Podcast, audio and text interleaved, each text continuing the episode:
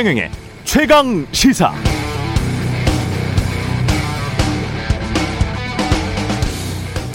출근도 부담인데 회식하자고? 위드 코로나 반갑지 않은 2030 직장인. 며칠 전 나온 한 경제지의 기사 제목인데요. 2030 직장인의 관점으로 보면 위드 코로나가 반갑지 않다. 그런데 그 이유가 회식하자고 해서라는 거죠. 관점을 좀 달리 해볼까요? 그럼 코로나로 고통받았던 실직자, 비정규직, 자영업은 고작, 물론 관점에 따라서는 고작이 아닐 수도 있습니다만, 여하튼 회식 때문에 위드 코로나가 반갑지 않다는 이 기사가 납득이 갈까요?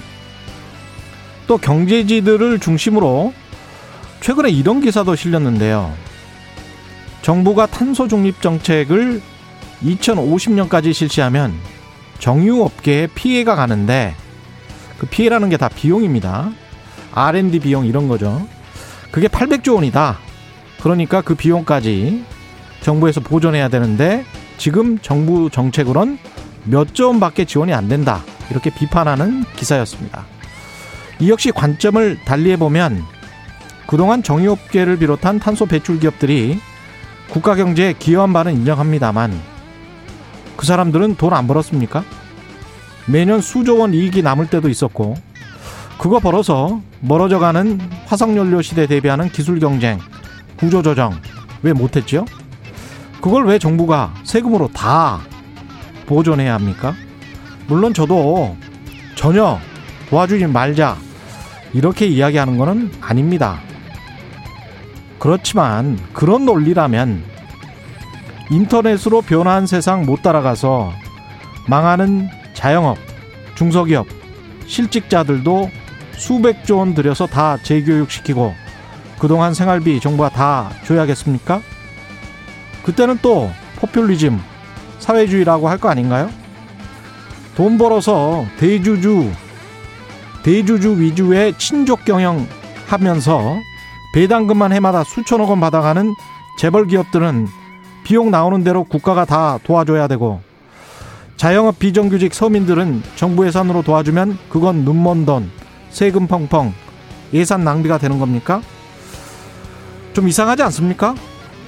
사회적 약자의 관점에서 사회적 이슈를 바라보지는 못할 망정 또는 최소한 모든 이해 관계자들의 입장을 종합적으로 고려해서 기사를 전개해 나가야 되지 않을까요? 우리 학교에서 배운 게 그런 거 아닙니까? 좀 이상합니다, 한국 언론.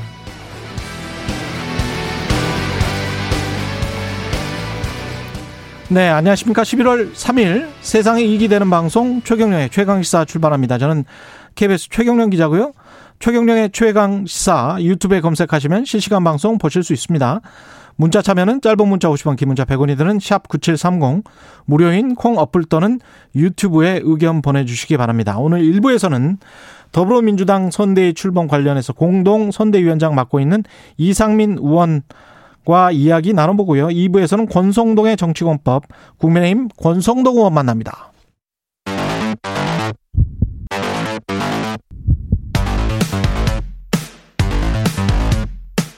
오늘 아침 가장 뜨거운 뉴스 뉴스 언박싱 네, 뉴스 언박싱 시작합니다. 민동기 기자 김민아 시사평론가 나와 있습니다. 안녕하십니까? 안녕하세요. 제가 기업 도와주지 말자는 거 아니에요. 아, 기업도 도와줘야죠. 네. 그러니까 기술 개발 전환하면서 이런 비용들을 국가가 같이 그 고민하고 도와주고 그거는 응당 그래야 돼요. 근데 노동자들 같은 경우도 재교육이랄지 이런 것들 같이 고민을 해야 되거든요. 그렇죠. 근데 이제 그런 거를 할 때는 예산을 마치 함부로 쓰는 것처럼 그런 식의 보도를 하는 경제들이 굉장히 많고 그리고 난 다음에 기업은 무조건 도와줘야 된다는 식으로 이야기를 하거든요. 근데 그 전제에 깔려 있는 거는 자본주의가 유지되기 위해서는 기업들이 고용이 필요하지 않습니까? 네. 그래서 고용을 많이 창출한다는 전제가 있는 거예요. 근데 지금 플랫폼 기업들이랄지 인터넷이 지금 이렇게 발전하면서 점점 독과점화된 기업들이 고용을 창출을 안 하고 있거든요. 저도 이제 그 경제지라든가 이런 예. 보도를 보면서 가장 예전부터 이해가 안 됐던 게 일단 기업에 들어가는 돈은 무조건 투자의 어떤 그런 개념으로 인식을 하고 무조건 절대 선으로 보는 거죠. 그렇습니다. 예. 노동자라든가 이런 그 직원들에게 들어가는 돈은 무조건 비용으로 이 계산을 하더라고요. 그러니까 언론이 이 사회적 공기라고 하는데 예. 사회적으로 전 사회적으로 도움이 되는 방향으로 우리가 기업을 도와주자. 그렇죠. 이런 얘기에 중심을 놓고 얘기를 그렇습니다. 하면 그렇습니다. 그렇지 않아도 이제 기업에는 힘이 센 사람들이 있는데 음. 그런 의견까지 종합을 해가지고 좀 균형이 맞춰지겠죠. 그렇게 해야. 그렇죠. 그런데 지금 이 경제지들이나 지금 말씀하신 대로 보수 언론이나 뭐 이렇게 좀 치우쳐져 있는 언론들의 보도 내용을 보면은 전 사회적으로 도움이 되는 부분에 기업을 도와주자가 아니라 기업을 소유하고 있는 오너라든지 그 기업을 통해서 이익을 가져가는 기득권층에 도움이 되는 방법 그런 방법을 중심에 놓고 그걸 도와주자고 하는 경우가 많은 것 같아요. 그렇죠. 예를 들면 예. 뭐 세금 문제라든지 뭐 음. 상속세 뭐 이런 복잡한 얘기부터 시작을 해서 예. 그런 얘기에 굉장히 중심을 많이 갖다 놓는데 음. 그래서 우리 사회에는 이제 최경영이 필요한 것 같습니다. 네. 최경영의 최강 시사가 필요한 것이죠. 선거에 출마해야 되지 않을까요? 네. 선거 이야기 무슨 지금 선거 이야기는 뒤에 있습니다. 모바일 투표 완료된 국민의힘 경선 관련해서 이야기를 해보고요. 먼저는 첫 번째는 소환 조사 손준성 검사 했는데 뭐 이번에는 뭐 메시지를 반송했다? 예, 13시간 동안 조사를 받았거든요. 예. 어젯밤 11시에 공수처 관용 차량을 타고 귀가를 했습니다. 음. 아, 관심을 모았던 건 텔레그램 메시지잖아요.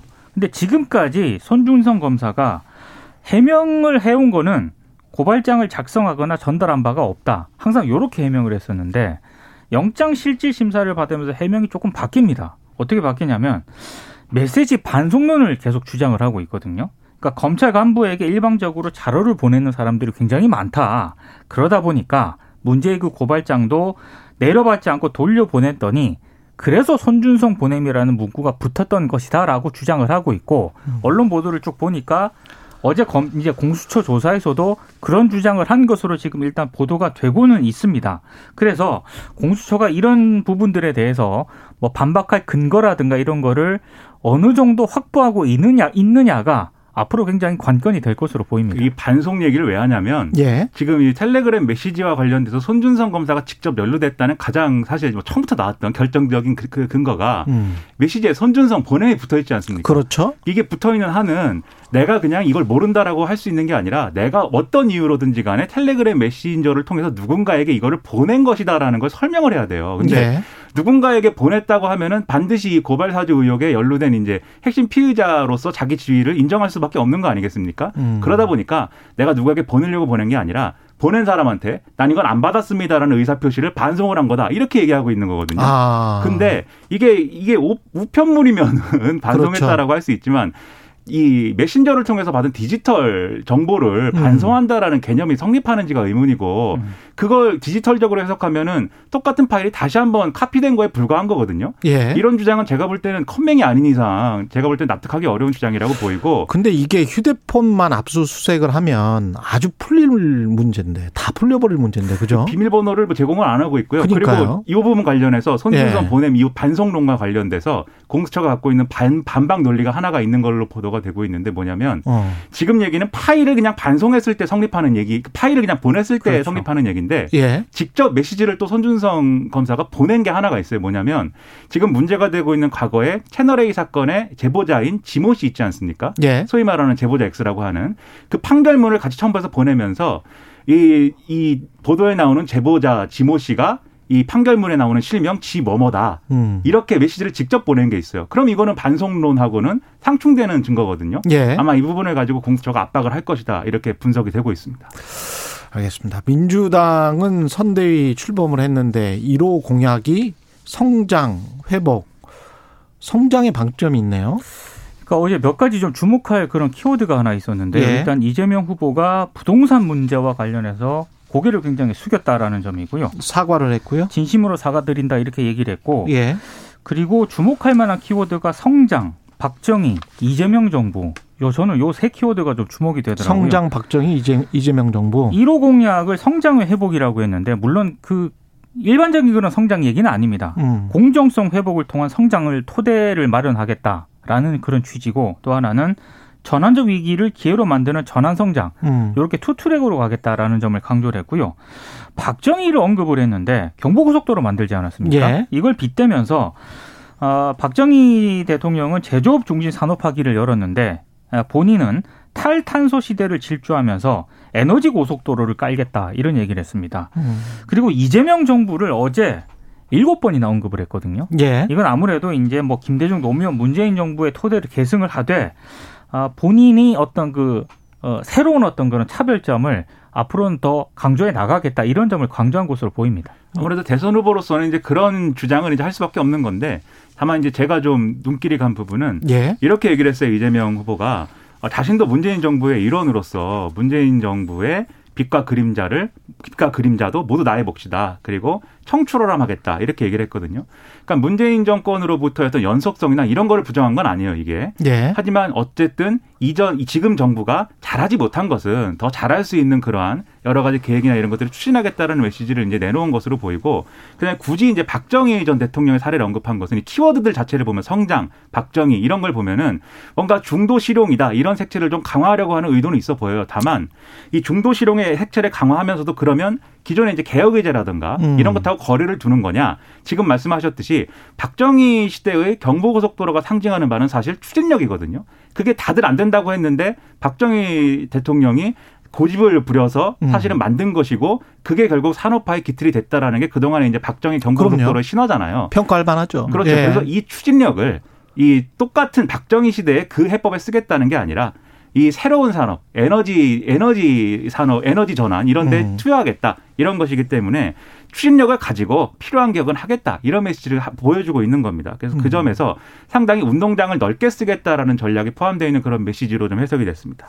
그 정권 교체가 돼야 된다라는 유권자들의 판단이 뭐 거의 60% 가깝잖아요. 50%대를 계속 유지하고 있는 것 같은데 그런 거에도 좀 메시지를 주는 것 같습니다. 이재명 네, 그렇습니다. 정부라고 계속 명명을 하는 거는. 근데 그렇죠? 이제 지난번에 송영길 대표가 이재명 대통령이 되면 음. 그것이 정권 교체이지 않느냐라고 한 거에 대해서 또 비판 여론도 있고 역풍도 일부 있고 했거든요. 그렇죠. 그런 점을 고려를 해서 아. 완전히 이제 어떤 지금 현 정권과의 완전한 차별화, 뭐 서로 막 부딪히는 아. 그런 수준은 아니다 이렇게 얘기를 아. 하고 있는 거죠. 예. 국민의힘 경선은 모바일 투표가 완료됐고 일단은 흥행에는 대단한 성공을 한 것 같아요. 어, 모바일 책임 당원 투표율이 54.49%를 기록을 했거든요. 예. 이게 그 2차 예비 경선 컷오프 당시 49.94%를 훌쩍 넘어섰습니다. 음, 그리고- 모바일 투표만 이렇다는 겁니다. 그렇죠. 예. ARS 전화 투표가 추가로 오늘 내일 진행이 되기 그렇죠. 때문에 예. 투표율 더 올라갈 수밖에 없는 그런 상황인데 아, 관련해서요. 그 오늘과 내일 4개 여론조사 기관에서 또 6천 명의 일반 국민을 대상으로 무선 전화 예. 100% 방식의 전화 면접 여론조사를 또 진행을 하거든요. 음. 어, 이제 요걸 바탕으로 5대5 해, 50대 50 해가지고 이제 예. 5일날 최종 후보를 발표하지 않습니까? 근데 지금, 어, 이 늘어난 그 신규 당원이 있지 않습니까? 예. 이걸 두고 어, 여러 해석이 좀 나오더라고요. 그러니까 오늘 뭐 중앙일보가 좀 자세히 분석을 했던데 여전히 20대 이런 흔히 말하는 2040이 좀 당원들이 늘어나긴 했는데 음. 비율로 보면은 여전히 50대 이상 당원 비중이 크기 때문에 세대별 순위는 그대로라는 겁니다. 그죠? 예. 그렇기 때문에 그러니까 물론 20대에서 40대 당원 비중이 늘어나긴 했는데 음. 전체적인 비중을 놓고 보면 여전히 50대 이상의 당원이 훨씬 더 많은 비중을 차지하고 있다. 그래서 투표 결과는 모른다. 이렇게 해석을 하시면 될것 숫자로 세 같습니다. 보니까 20만 명, 2040이 20만 명 정도 되고 총량이 네. 그리고 50대 이상이 37만 명 정도 돼서 한 57, 8만 명 되는 것 같아요. 그러니까는 좀 늘어 예. 몇 배로 늘어났다. 그러니까 20대에서 40대 당원이 몇 배로 늘어났다라고 해도 애초에 적었기 때문에 음. 그 적은 숫자가 몇 배로 늘어나도 여전히 적은 숫자인 거죠. 그렇죠. 그리고 이제 지역별로 봐도 영남권에 이제 대부분 편중돼 있는 50대 당 50대 이상 당원들이 음. 이러한 형태이기 때문에 운동장 자체는 여전히 이제 기울어진 형태이고 그 기울어진 형태에서는 지금 이제 조직적으로 우위를 보이고 있는 윤석열 전 총장이 당원 구성만 놓고 보면 음. 여전히 유리한 거 아니냐 이런 음. 분석이 안 나올 수가 없는 것이고요. 그리고 이제 높은 투표율에 대해서도 홍준표 의원 측은 이렇게 주장을 합니다. 투표율이 높으면 조직표는 아무래도 한계가 있을 수밖에 없다. 예. 투표율이 높을수록 당심은 민심에 근접해 갈 것이고 그런 여론조사에서 자기가 앞서가니까 음. 그것에 가까운 결과가 나오겠다, 나올 것이다 이렇게 주장을 하고 있지만 윤석열 전 총장 쪽은 아니다. 오히려 투표율이 높아질수록 이 기존에 조직되어 있는 당원들 그리고 고령층 당원들이 다 전부 다 나와서 투표를 한다는 뜻이기 때문에 오히려 나한테 유리하다 이렇게 얘기를 하고 있거든요. 각자 유리하다고 하니까 네, 평론가는 아 그렇구나 네 이렇게 생각할 수밖에 없는 모르겠어요. 것입니다. 중앙일보가 오늘 통계를 낸 걸 보니까 50대 이상 당원 비율이요. 예. 65.6%고 65%. 예. 60% 넘습니다. 40대 이하가 34.5%입니다. 예. 네. 그러니까 늘어난 당원 중에도 예. 절반 정도가 이제 20대에서 40대인 것이지 예. 상당수가 50대 이상 당원들이 늘어난 거예요. 다만 50대 이상이면 무조건 그럼 윤석열 전 총장을 지지하느냐 뭐 그건 아닐지라도 그렇죠. 어쨌든 이 당원 구성만 보면 여전히 윤석열 전 총장이 유리해 보이고 예. 그러면 홍준표 후- 후보가 여론조사에서 많이 앞서야죠. 그렇죠. 여론조사에서 압도적으로 이겨야 되는데 예. 지금 나오고 있는 여러 여론조사를 종합을 하면 이 당원 구도의 우위를 뒤집을 수 있을 만큼 열세를 뒤집을 수 있을 만큼의 격차를 낼 수 있을 거냐 아. 그렇게까지 보기에는 좀 어렵지 않나라는 생각을 저는 하고 있습니다. 예. 대장동 관련해서는 새로운 어, 소식이 들어오고 있습니다. 오늘 보도가 굉장히 많긴 한데요. 예. 일단 먼저 핵심적인 소개해드릴. 건 동아일보 보도입니다. 그러니까 예. 2015년 대장동 개발 민간 사업자 선정 당시 어, 심사위원들이 공모지침서 평가 방법 기준을 위반을 해서 이른바 그 성남의 뜰 컨소시엄하고 경쟁했던 두 곳이 있거든요. 음. 한 두 가지 항목에서 0점을 부여했다고 이제 예, 보도를 했는데 이게 왜 문제가 되냐면 0점을 주려면은 나름대로 0점을 처리해야 되는 기준이 있거든요. 그렇겠죠. 예. 그런데 그런 기준이 아닌데도 불구하고 경쟁업체 두 곳에 0점을 줬다는 겁니다. 그래서 음. 어, 성남의 뜰이라든가 화천대유 쪽에 유리하게 이제 평가 점수를 했다. 그래서 그 결과 때문에 화천대유 측 컨소시엄이 만점에 가까운 점수를 받아서 어, 2위 컨소시엄을 85점 이상 앞선 것이다.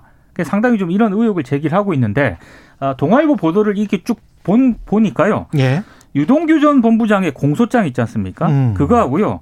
김만배 씨 구속영장이 있잖아요. 예. 요두 개를 바탕으로 일단 기사를 작성을 한 겁니다. 음. 그러니까 검찰의 어떤 판단, 예. 요런 점을 좀 감안해 두시고 동아일보를 보시는 게 기사를 보시는 이게, 게 좋을 이게 것 같습니다. 뭐냐면 지금 오늘 영장 실질 심사를 해야 됩니다. 맞습니다. 김만배, 남욱, 그다음에 정민용. 이 세 사람에 대한 영장 실질 심사를 해야 되는데 이 사업자 선정과 관련돼서 그 당시에 사업자 선정을 하는 단위에 들어가서 실제로 선정 작업을 한 사람이 있을 거 아닙니까? 심사위원들. 그 중에 한 사람이 정민영 변호사거든요. 맞습니다. 그래서 아. 이 대목에서는 아마 정민영 변호사 관련 혐의가 아마 어, 영장 실질심사에서 다뤄질 걸로 보이고 오늘 또 한국일보를 보면은 각각이 한 역할 분배나 이런 것들이 쭉 나와 있어요. 그래서 음. 사업 총괄 이런 모든 계획의 어떤 중심이 된 인물은 김만배 씨고 그 다음에 남욱 변호사는 현장 현장 지휘관 같은 역할을 했고 그래서 예. 이, 이, 이 땅을 이제 매입하고 그 다음에 자금을 조달하고 이런 역할을 했고 음. 정민영 변호사 는 지금 이 성남 도, 시개발공사의 전략사업팀으로 들어가서 지금 사업자 선정이라든지 예. 초과이익 환수 관련한 부분이라든지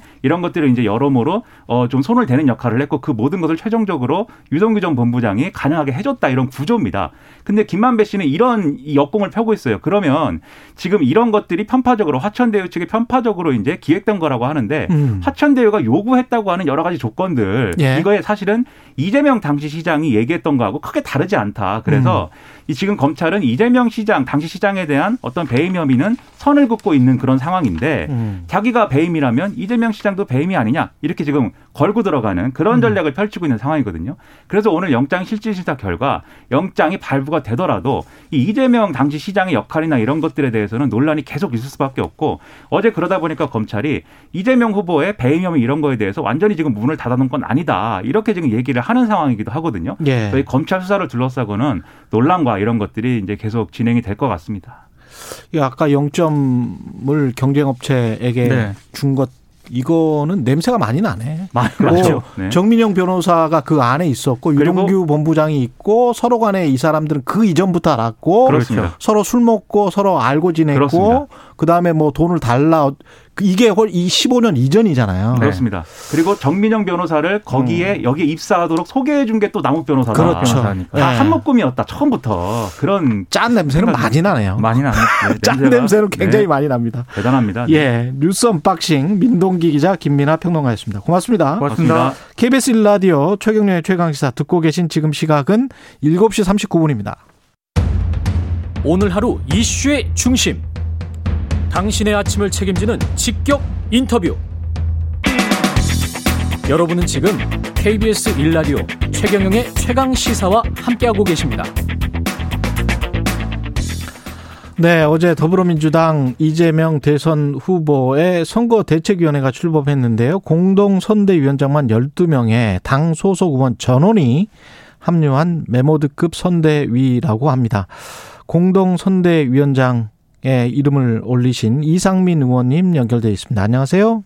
네, 안녕하세요. 예, 선대위 출범식에는 갔다 오셨죠? 네 네, 그렇습니다. 어, 분위기는 어땠습니까? 예, 방역 관계 때문에 완전히 그 당원들 또 지지자들이 그 모이는 데는 한계가 있었고요. 예. 그, 그 통제된 가운데서 일정 부분 그 더불어민주당 소속 의원들 또 당직자 일부 이렇게 해서 하여튼 좀 어, 나름 진지하고 또 열띤 분위기였다라고 생각됩니다. 선대위 명칭이 대전환이고 어, 공동 선대위원장이 이름을 올린 사람들만 12명이고 이낙연 전 대표가 아, 지지 연설을 했는데 민주당이 더 겸손해져야 된다. 이재명 후보가 민주당이다. 이렇게 말을 했어요. 네. 이거는 많은 함의가 있는 것 같습니다. 네, 글쎄요.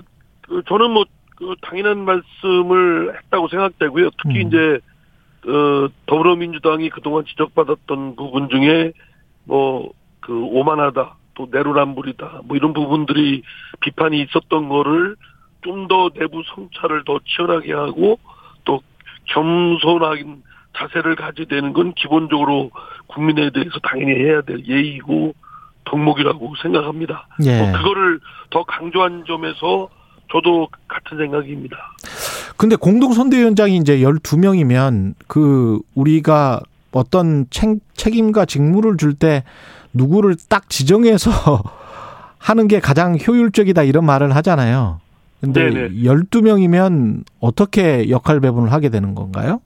이제 오늘 첫 회의를 9시에 열거든요. 예. 거기서 이제 각각 맡은 역할이라든가 또는 그 선대위의 위원장 회의를 어떻게 꾸려갈 것이냐 뭐 음. 이런 것들을 논의할 텐데요. 예. 대로 보면 그 숫자가 뭐 정해진 건 없습니다. 필요에 따라서 더 느릴 수도 있고 또 앞으로 외부 저희 당 소속의 의원이 아닌 그 외부 인사들 중에서도 또 필요에 따라서 그 공동선대위원장으로 또 모실 수도 있는 거니까요. 예. 어, 그거는 그, 그때 그때마다 신축적으로 할 수 있는 것이고, 뭐 충분히, 그리고 여기가 무슨 뭐 구대 조직이 아니고요. 그렇죠. 회의체고, 예. 대강을 정하는 그, 그런 회의체이기 때문에 음. 또 상근위원장이 또 공동위원장이 있고, 예. 그러니까 큰 문제는 없으리라고 생각합니다.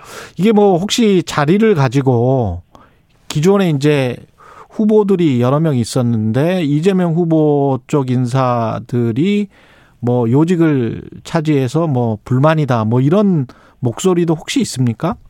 아니, 근데 저는 그게 저 요직이다라고 하고 또 자리 가지고 얘기하는 게 좀 우습다고 생각되는 게 예. 이게 지금 불과 한 4개월짜리 자리거든요. 그렇죠. 그리고 네. 뭐 자기 부기영화 노- 노리는 자리가 아닙니다. 이재명 후보 선거 당선을 위해서 예. 어, 다 도와주고 그렇게 힘을 보태는 음. 자리이고 물론 그것이 더불어민주당을 위하는 길이고 음. 또 저희들은 또 국민을 위하는 길이다 이렇게 해서 하는 일이 있는 건데 예. 이게 뭐, 뭐, 그, 그러기 때문에 잔다툼을 한다고 하는 것은 음. 뭐 전혀 그런 거는 없고요. 예. 요직이라는 것도 어떤 게 요직이겠습니까? 뭐 다, 그, 하- 자기 하기 나름이죠. 예. 네. 서른 의원 같은 경우는 뭐 공동 선대위원장으로 합류한 게 어떻게 보면 상징성이 있습니다. 왜냐하면 막판까지 굉장히 좀 불화 비슷한 게 있었잖아요. 그렇죠. 예. 네네. 아무래도 이제 서른 의원은 이낙연 후보 캠프에서 가장 중추적으로 이제 진두주의를 하셨던 분이고 예. 또 이재명 후보에 대해서 가장 날세게 또 비판을 한 것은 다 알고 있지 않습니까? 예. 그런 분이 이제 결국은 경선이 끝나서 이재명 후보로 결, 어, 후보로 결정됐을 때는 또 힘을 같이 모아야 되니까 음. 더 어, 어, 적극적으로 더 이렇게 참여해 주시고 이끌어 주시면 의미가 깊고 더 시너지 효과를 발휘하는 건 당연하겠죠.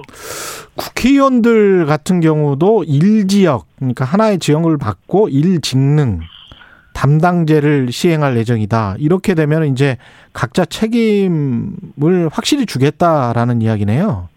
예. 선대위에. 이것이 뭐 이번에만 그랬던 게 아니고 지난번 2017년도에도 그랬고 음. 2012년도 대선에도 그렇게 해왔었습니다. 예. 그러니까 저 자칫 이제 이런 선대위를 꾸리다 보면 실무자들과 몇몇 사람들만 또 후보만 움직이지 나머지는 사실은 뭐 하고 싶어도 그냥 좀 공중에 붕 떠 있는 경우가 많거든요. 예. 그렇기 때문에 좀 더 밀착되게 현장에 좀 이렇게 밀착되게 그 선거를 돕도록 하는 하도록 하기 위해서 지역과 직능을 이제 의원별로 묻는다라는 거는 좀 권한과 책임을 부여하겠다는 것이죠. 예.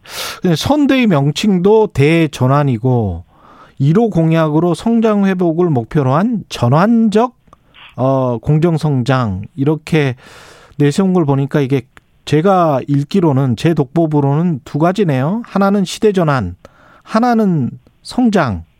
또 하나 굳이 추가하자면 공정 뭐 이렇게 이렇게 되는 겁니까?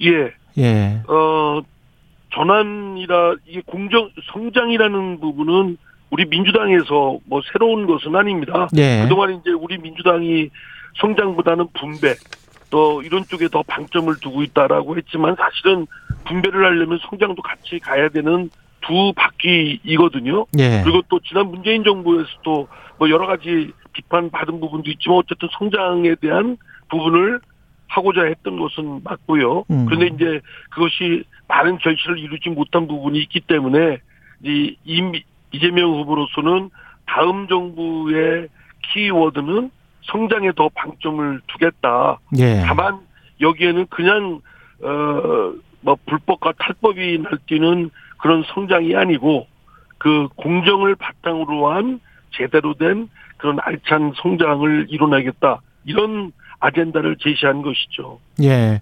그리고 이제 여기 성장에는 그냥 양적인 성장만 하는 것이 아니고 질적인 성장 음. 국민 모두 모두에게 도움이 되고 이롭고 또 소외되는 어, 계층이 없는 그런 성장 이런 거를 지향한다는 좀더 어, 한 단계 업그레이드된 성장을 지 성장을 지향하는 것이죠. 예. 그래야 될 것 같아요. 우리 그 저 GDP랄지 뭐 이런 것들 뭐 숫자적으로 많이 높아진 거는 있- 있습니다만은 행복 지수 같은 경우는 또 우리나라가 좀 낮잖아요. 그렇습니다. 예. 그러니까 대한민국은 엄청나게 중견국가로 성장할 정도로 외부에서는 이제 부자 나라로 알려져 있을 정도이거든요. 예. 그런데 거기에 살고 있는 국민들은 행복하지 않아요. 게임에 예. 예, 오징어 게임에 나오는 그런 분들이 또 있는 것도 사실이고 예. 또 노인 빈곤율도 최 OECD 국가 중에서 제일 높고 음. 또 하여튼 뭐 등등 뭐 이런 것들은 결국 빛과 그림자가 극명하게 있는 부분이기 때문에 네. 어, 나라 발전을 시키되 그 있는 국민들이 좀 더 행복한 음. 질적인 성장을 해야 된다라는 쪽에 더 방점을 둬야 된다고 생각합니다. 예. 근데 이제 지난 5년 동안에 국민들이 이제 가장 상대적 박탈감을 느끼고 행복하지 않다라고 느낀 건 그 부동산 문제가 가장 크거든요. 이. 부동산 문제에 관해서 이제 사과는 하셨는데 앞으로 이게 어떻게 해야 될까요? 민주당은 지금 어떤 생각을 하고 있습니까? 법을 만들어서 어떻게 해봐야 되겠다 이런 확실한 의지가 있는 건가요? 물론이죠. 그 문재인 정부에서도 물론 이제 부동산 문제를 어떻게든 잡겠다. 그리고 서민들의 주거 안정을 기하겠다. 뭐 이렇게 한 거는 맞지만 결국은 성과로서는 이뤄내지 못하고 오히려 국민들께 많은 어려움을 준 것도 사실 아니, 아니겠습니까? 예. 그래서 문재인 대통령도 국민들께 죄송하다는 말씀을 했고 또 뭐 이건 누가 봐도 저 민주당 소속인 저 자신도 하여튼 어 그거는 문재인 정부 또 민주당으로서는 큰 과오인 건 틀림없으니까 음. 다음 정부에서는 부동산 문제가 무엇보다도 이를 어, 시정하고 전환해야 되는 최대 아젠다인 건 틀림없습니다. 그래서 부동산 투기 이 이로 인한 불로소득은 송두리째 다 어, 국민들 몫으로 어, 환류를 시켜야 될 것이고 예. 반면에 서민들의 주거 안정은 확실히 이루어질 수 있도록 특히 1인 가구나 뭐 다가구가 늘어진 그런 시대적 현황에 맞춰서 주거 공급을 좀 획기적으로 하겠다. 이런 음. 양측의 측면을 어제 이재명 후보도 강조를 한 것으로 알고 있습니다. 지금 뭐 이 음식점 총량제에 대한 고민, 주 4일제 근무제, 전국민 재난지원금 지급 뭐 이런 논쟁적인 이슈를 지금 이재명 후보가 계속 던지고 있는데 이것과 관련해서는 당에서는 어떻게 보고 계십니까? 이게 전환적 성장, 공정 성장과 맞닿아 있는 이- 그 어떤 정책 제안들이다 이렇게 보세요? 저는 이재명 후보가 이거를 뭐 공약으로 내걸었다기보다는 공약을 내걸려면 이재명 후보가 혼자 이렇게 뭐 아이디어 내가지고 낼수 네. 있는 돈은 아니거든요. 그렇죠. 예. 민주당 후보니까 음. 민주당 내에서 공식적인 절차를 거쳐서 어, 수렴해가지고 내놔야 되는데 예. 그뭐 주 4일 근무제라든가 또는 그 음식점 총량제 뭐 이런 이런 것들은 그냥 하나의 의제를 던진 그 차원입니다. 뭐 이런 어쨌든 음식점이 지금 우리나라 사회에서는 엄청나게 공급 과잉돼 있고 이로 인한 여러 가지 부작용이 많기 때문에 예. 이 부분을 어떻게 조절을 해낼 것이냐라는 것이 이거를 뭐 억지로 자기적으로 구조조정할 수 있는 건 아니니까요. 음. 이런 부분에 의제를 던진 것이고 또 이재명 후보도 이거는 의제를 던져서 한번 논의해보자는 것이기 때문에 저는 그 논의를 던진다는 차원에서는 매우 바람직하다고 봅니다. 예. 제가 선관위 원장을 해보면서 우리 당도 좀, 어, 좀 부족했다고 생각되는 것이 경선 과정에 어떤 이런 정책 의제 가지고 치열한 논쟁을 붙기보다는 뭐 깎아내리기, 헐뜯기, 뭐 네거티브 이런 쪽에 치중하거든요. 국민의힘도 뭐 지금 경선 과정을 보면 그게 그대로 드러나고 있고요. 예. 앞으로 여야 간의 그, 그 경쟁도 정책 의제 가지고 치열한 경쟁을 붙여야 된다고 생각합니다. 그래서 논쟁거리를 좀 더 활발하게 깊고 치열하게 이루어져야 된다는 차원에서는 저는 이재명 후보가 잘 그 의제를 던졌다라고 생각합니다. 그 최근에 마지막으로 방송인 김호준 씨가 자신의 이제 유튜브 채널에서 그렇게 그렇게 말하기는 했는데 사실상 공식적으로 이제 이재명 후보를 지지를 했잖아요. 네. 예, 당신들이 좀 도와줘야 된다. 혼자서 여기까지 네. 왔다. 이 발언에 관해서는 어떻게 생각하십니까? 글쎄 이게 본인이 도와주려고 하지만 그 도와주는 게 진짜 도와주 결과로 도와 도움이 되면 좋은데 예. 제 생각은 별 도움이 안 될 것 같아요. 물론 이제 김호준 씨를 좋아하는 분들은 뭐 이렇게 뭐 박수 보내고 하겠지만 예. 우리는 중도층의 마음을 더 많이 받아서 국민으로부터 절대적 지지를 이끌어내야 되는데 음. 김우준 씨는 좀 그런 어 측면에서는 좀 아니잖아요. 어쨌든 뭐 저희 쪽에 편향됐다고 하는데 그 편향됐다는 것이 결과적으로 별로 저는 도움이 안 된다고 생각합니다. 그래서 방송인은 방송에 열심히 하시면 되는 일이고 예. 그또 선거를 위해서 국민의 마음을 잡는 건 우리 그 더불어민주당 사람들이 해야 될 일이기 때문에 음. 어, 더불어민주당이 해야 될 일을 방송인이 막 이렇게 나서서 하면 우리 할 일도 없어지고 네, 알겠습니다. 가능하면 좀- 예. 좀 자중해 주셨으면 좋겠습니다. 서로의 일에 충실하자. 예. 예. 더불어민주당 선관위 공동선대위원장 이상민 의원이었습니다. 고맙습니다. 네, 감사합니다. 예, KBS 일라디오 최경영의 최강시사 1부는 여기까지입니다.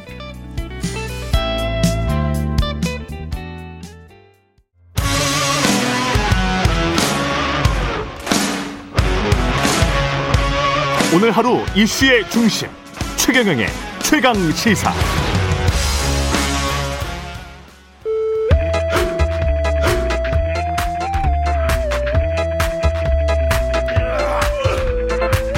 정치 권하는 남자 권성동의 정치 권법.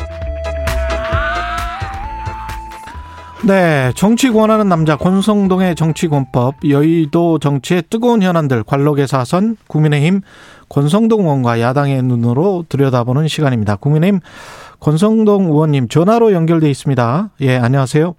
예, 안녕하세요. 권성동입니다. 예, 의원님 그 소개를 할 때 윤석열 캠프의 종합 지원 본부장이시기도 합니다. 이말 이게 들어 있는데 빠져서 지금 저 강릉에 예. 예. 강릉에 계시죠? 예, 예. 오늘 뭐 지역구에 큰 행사가 있어서. 아. 그 어제 이현주 공동선대위원장 나왔거든요. 홍준표 후보 쪽에. 예. 아, 그렇습니까? 예, 예. 근데 그 이야기를 처음에 하더라고요. 그제밤에 그 유튜브에 예. 뭐 윤석열 후보 캠프 쪽에서 당을 사칭해서 이게 뭐 국민의힘 성북지부다. 근데 예. 윤석열 후보를 지지해야 해, 에, 해주라 뭐 이런 식의 이제 불법 선거 운동을 했다. 예. 예, 그러면서 이제 녹취 파일을 공개했다. 뭐 예, 이런 예. 이야기를 했고 저도 이제 공개했다고 해서 녹취 파일을 들어봤는데 예. 그거 혹시 들어보셨어요? 어, 뭐, 모르겠습니다. 뭐, 비, 비슷한 거본것 같아요. 그게, 그, 그게 그건지 잘 모르겠습니다만. 예, 예. 그러니까 이제 내용 자체는 국민의힘 성북지부라고 말을 하면서 예. 이렇게 슬며시 유도를 이제 윤석열 후보를 지지하라는 그거 식으로 저- 이제 유도를 하는 봤는데요. 거예요. 예, 예. 뭐, 슬며시 유도하는 게 아니라 노골적으로, 예, 지지 호소를 하더라고요. 예. 근데 그것이 뭐 음. 불법이라고 몰아세우는데, 음.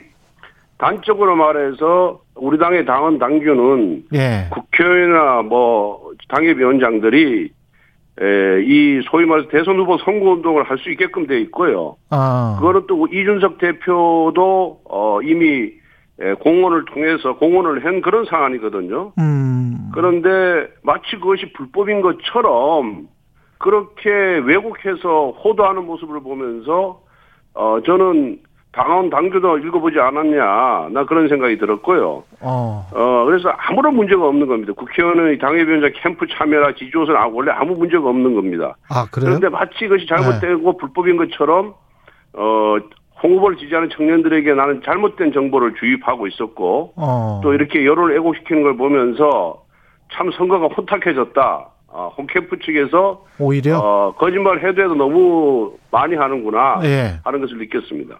아니 그 국민의힘 성북지부다라고 어 이야기를 한 다음에 하면 마치 국민의힘에서 윤석열 후보를 지지 아니, 그러니까 국민의힘 성북 당협인데 그게 예. 이제 여러 자원봉사자를 활용해서 하다 보니까 음. 예 말이 저거 잘못 나왔거나 아니면 뭐 당협이거나 아니면 윤석열 캠프거나 이런 얘기인데 그렇게 한 건데 그걸 뭐 불법이라고 볼건 없고 나중에 다 정정을 했잖아요. 예 예. 아, 그러, 그, 그 정도 선이다. 예, 예, 예. 지난 주말에 그러면 저기 홍준표 후보 캠프 쪽에서 그 당협위원장 공천권 협박 관련해서 무슨 서울대학교 커뮤니티 에 올라왔던 글 있잖아요. 예, 그 사건에 대해서 제가 고소를 했고요. 그러니까 고소하셨더라고요. 홍준표 예, 후보 그리고. 예. 뭐 공천을 미끼로 미끼로 조직선거 협박했다라고 홍캠프에서 주장을 하는데 예. 전혀 그런 사실이 없고요. 음. 또 요즘 같은 이런 대명 천지에 공천을 미끼로 이 협박을 한다는 것이 통하지도 않는 세상입니다. 제가 국회의원 사선하면서 시도의원 공천권을 대신해서 행사해서 주잖아요. 예. 저는 우리 시도의원한테도 공천에 고- 기억도 끓여본 적이 없는 사람입니다. 그거는 음. 권성동을 완전 인격 파탄자로 몰아가는 거기 때문에 제가 어, 고소를 했는데 이거 한번 보십시오. 예. 드라이프란 서울대 그 동문들 사, 그거 알죠, 알죠. 예. 익명으로 누가 썼어 익명으로. 음. 그리고 이게 금방 또 특정 몇몇 커뮤니티 확대 재생산되더니 또 언론에서 그걸 보도를 하고 그리고는 뭐 홍준표 캠프에서 이를 악용해 가지고 어, 성명서를 발표하고 사실인 걸 전제로 해서 발표했는데 음. 우선 보도부터 잘못된 거 아니겠습니까? 우리 진행자도 기자니까 잘 아시겠지만은 예.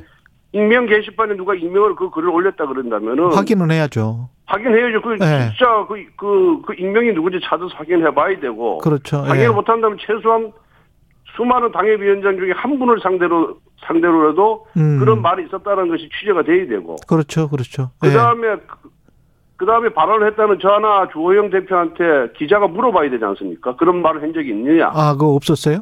반론권도 행사 안 하고 그냥 보도를 했어요. 어, 그 그러니까 그 문제였네. 보도를 예. 전제로 또 홍준표 캠프에서는 이거를 사실로 전제해가지고 또 발표를 했잖아요. 예, 예.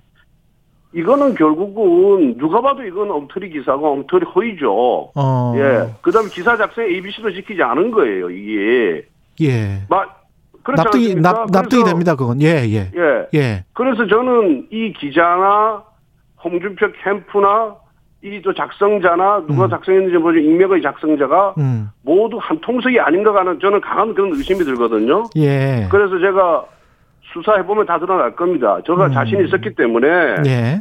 어, 그렇게 강하게 대처를 하고 고소를 한 거지. 예. 예. 권성동이가 지금까지 그런 식으로 살아왔다 그런다면 사선 음. 국회의원이 될 수가 없죠. 지역에서 그리고 무소속 나와서 당선될 리도 없죠. 그렇지 알겠습니다. 않겠습니까? 예, 이거는 알겠습니다. 수사 결과 잘 밝혀지라고 생각합니다. 예. 그리고 그 학생이 익명 게시판에 글을 올린 그 학생이 지금이라도 사과 안 하면 제가 고소 취소할 요인은 있어요. 음, 학생은 그렇지 않다면은 예, 예. 이 소위 말하는 이 혼탁한 선거, 예. 비방 선거를 근절하는 차원에서도 저는 끝까지 이걸 예, 갈 것입니다. 예. 예. 근데 아시다시피 이제 스누라이프가 학생만 올리는 게 아니고 졸업생도 올릴 수가 있, 기 아, 때문에 그러니까 뭐 졸업생이 학생을 뭐 자기 아버지가 뭐 당협위원장이라고 했으니까 학생이든 졸업생이든 간에 조사해 보면 다 나오겠지. 진짜 당협위원장 아들인지 아닌지. 예, 예, 예. 알겠습니다. 지금 현재 그 판세는 어떻게 보시는지도 궁금하고요.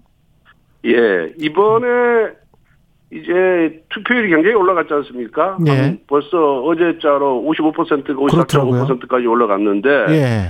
저는 뭐 늘어나면 한 65% 가까이 가리라 이렇게 보고 있어요. 음. 근데 이번 신규로 이제 지난 2차 선거 때까지는 어 39만 명이 해가지고 한 50, 50%안 되게끔 투표율이 나왔는데 예.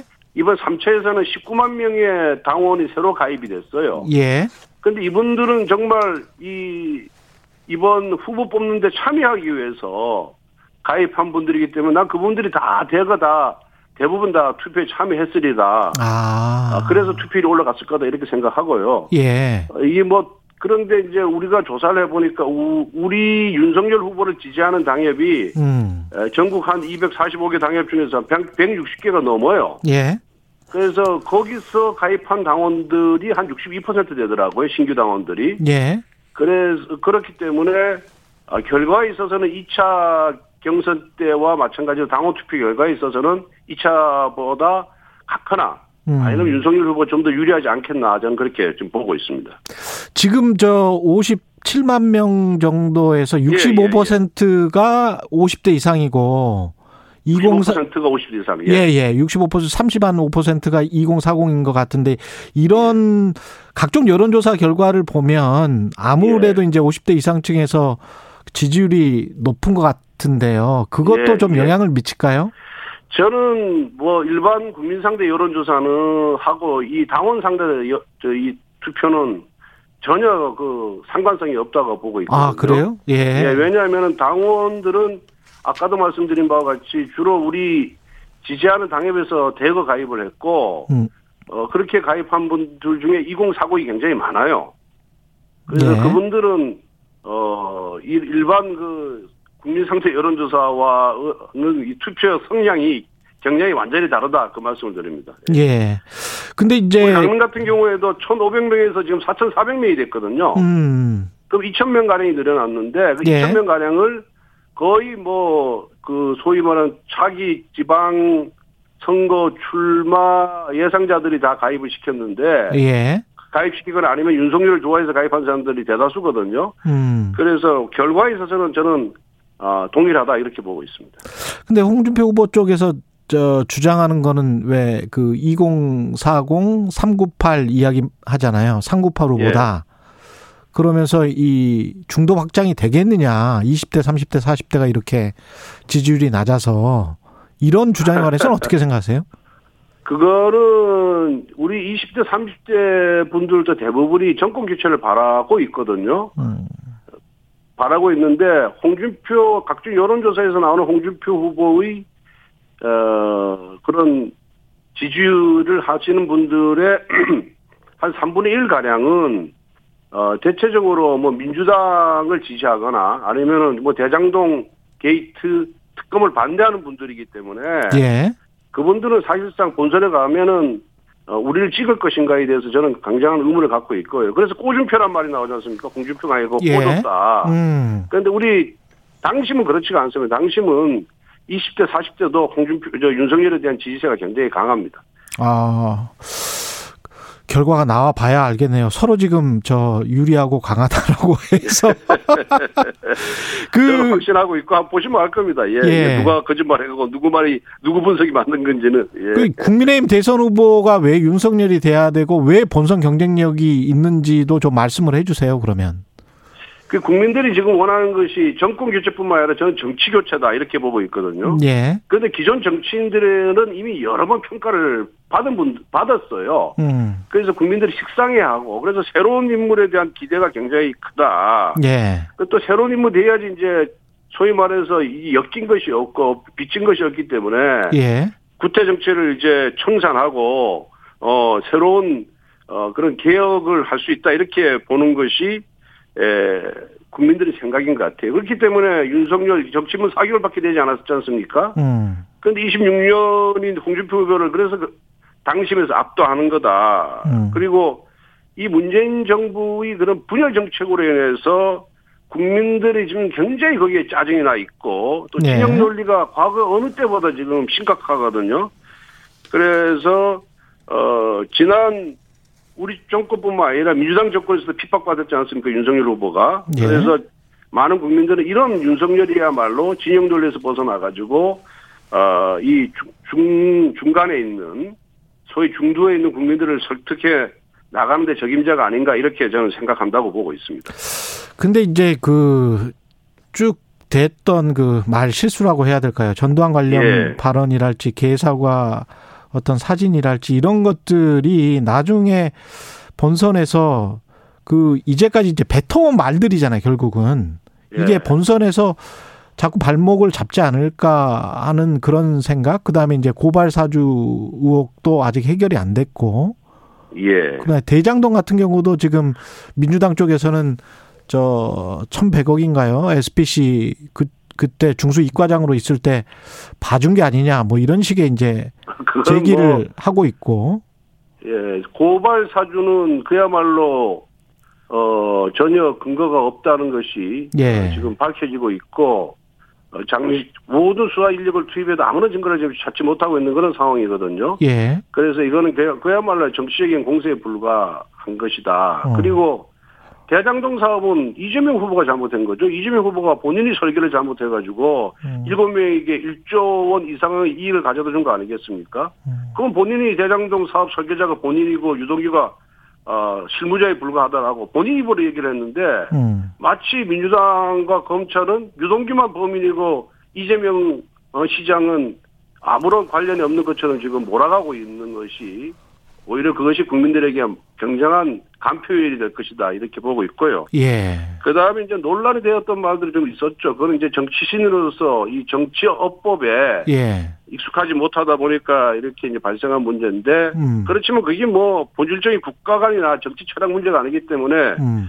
에, 국민들께서 처음엔 좀 그 부분에 대해서 많이 화도 나고 분노하고 어, 질책을 했지만은 음. 지금 한 일주일 열흘이 지난 지금 시점에서 많은 이해를 하고 있다고 봐요. 왜 그러냐면은 뭐 빅데이터 우리가 분석 결과라든가 최근에 예. 어, 어제 그저께 발표된 여론조사 결과도 보면은 지난 음. 일주일 전과는 완전히 확연히 다르거든요. 그래서 아마 그 부분은 이제 후보께서 윤석열 후보도 어, 많이 지금 반성하고 있고 많이 깨달았을 겁니다. 그래서 예. 앞으로는 그런 일이 없을 것이다. 저는 그렇게 보고 있습니다. 식용계 논란과 관련해서는 그 토론회 때 나왔던 그거는 어떻게 생- 생각하세요? 식용계라는 뭐 거는 따로 키우지 않나? 후보께서 굉장히 집요하게 질문을 하대요. 예. 그런데 윤석열 후보가 두 번에 걸쳐서 분명히 개인적으로 반대한다. 음. 그 분명한 입장을 밝혔지만은 국가 지도자로서 이를 법으로 강제하는 것에 대해서는 국민적 합의가 필요하다는 그런 자세였고 저는 그거는 뭐 어, 국가 지도자로서 이- 어, 찬성 반대 의견이 있을 때 음. 어, 그런 스탠스를 취하는 것은 저는 합리적인 자세다 이렇게 보고 있는데요. 예. 윤석열 후보가 유기견 포함해서 일곱 마리의 그런 반려동물을 키우고 있어요. 예. 강아지가 네 마리고 고양이가 세 마리거든요. 저도 뭐 윤석열 후보 집에 가봤지만은 뭐 자식보다도 더 그렇게 사랑하고 예뻐하더라고요. 예. 쪽쪽 봐라, 쪽쪽 봐라 그냥. 그래서 반려견에 대해서 이렇게 사랑하는 그런 윤 네. 후보에 대해서 이런 악의적인 프레임을 거는 것은 음. 저는 효과가 없다 이렇게 보고 있습니다.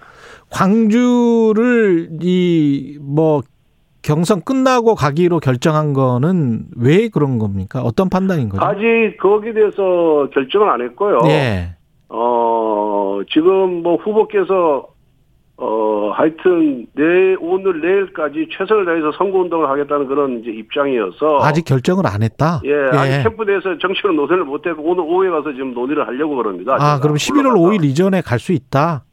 아니 그런데 현실적으로는 이제 선거 운동 때문에 음. 어, 좀 어렵지 않나, 제 개인적으로 그렇게 보고 있고요. 예. 그래서, 어, 뭐, 제 생각, 개인적인 생각은 오늘 뭐 논의를 해봐야 이제 결론이 나겠습니다만은 캠프 우리 저기 참모들하고 예. 어, 제 개인적인 생각은 당의 정식 후보가 돼서 음. 어, 또 이렇게 어, 지도부나 중진 의원들 또 소속 의원들과 함께 가는 것이 더 좀 더 책임 있는 자세가 아닌가 예. 이렇게 생각을 하고요. 음. 단순히 정치적 제스처를 취하기 위해서 가는 것은 몇 의미가 있겠냐. 예. 그래서 최소한 호남의 미래를 걱정하는 그런 메시지라든가 공약과 함께 방문하는 것이 저는 적절하다 이렇게 지금 보고 있습니다. 제 개인 생각입니다. 근데 이제 그 윤석열 후보 쪽으로 사실 당협위원장이랄지 국회의원들이 많이 가 계시잖아요. 예, 예. 이런 상황에서 만약에 만약에 홍준표 후보가 이기면 당이 예. 화학적 결합 이 가능하겠습니까? 나중에 대선 후보. 뭐 저는 저는 홍준표 후보가 승리하리라고 단 한 번도 생각해 본 적이 없기 때문에 그 점에 대해서는 예, 언급할 필요가 없다고 생각합니다. 언급할 필요가 없다. 예, 예, 예. 어, 그래요. 그 만약에 그러면 역으로 윤석열 후보로 결정이 되면 예. 국민의당 같은 경우는 이제 안철수 대표가 나올 것 같잖아요. 예, 예, 이러면은 야권 후보 단일화 문제 관련해서 이준석 대표는 좀 회의적이던데 어떻게 보세요? 글쎄 뭐 이준석 대표께서 과거에 열심히 노력을 했는데 예. 예, 성사를 못해 성사를가 안 돼서 거기에 대해서 좀 아쉬운 표현을 했지만은 뭐 회의적인 말씀을 하신 건 저는 기억을 못 하겠고요. 아니요, 이 이슈 오도독 제 프로그램에 나와가지고 아 그랬어요? 예, 어떻게 말을 했냐면 예, 안철수와 단일화를 한 쪽은 다 실패를 했고 예, 예. 단일화를 안 한 쪽은 성공을 했다 이렇게 얘기를 했어요. 아, 그랬어요. 예, 예. 아마 안- 우리 우리 이준석 대표께서도 예, 어, 아마 안철수와, 안철수 대표와의 그런, 뭐랄까, 단일화 내지 야권 통합에 대해서는 음, 아마 내심으로는 찬성을 하고 계시리라 이렇게 보고 있습니다. 그래서, 어, 뭐, 여태까지 뭐 안철수 대표에 대한 평가가 이제 극명하게 갈리지만은 최근에 서울시장 선거 때부터, 음, 어, 문재인 정권에 대항해서 아주 선명한 모습을 보였고, 예, 또 정정당당하게 서울시장 어, 야권 후보 단일화에 응했잖아요. 예, 그래서 그 점에 대해서 국민들이 좀 높이 평가하는 것 같고 저도 뭐 그 점에 대해서 개인적으로 좀 호감을 갖고 있거든요. 예, 그래서 결국 야권이 하나가 돼야 정권 교체 가 된다는 것은 절대 정일명의 그런 과제이기 때문에 음, 어뭐 우리 당의 후보가 될 가능성이 가장 높은 윤석열 후보나 안철수 대표도 그런 국민의 뜻을 잘 받들어서 어, 어 아마 어, 좋은 결과를 도출할 수 도출하지 않을까 저는 그렇게 예상을 하고 있습니다. 알겠습니다. 여기까지 듣겠습니다. 말씀 감사하고요. 정치 권하는 남자 권성동의 정치공법 국민의힘 권성동 의원이었습니다. 고맙습니다. 예, 감사합니다. 공정, 공익, 그리고 균형. 한 발짝 더 들어간다. 세상에 이익이 되는 방송. 최경영의 최강 시사.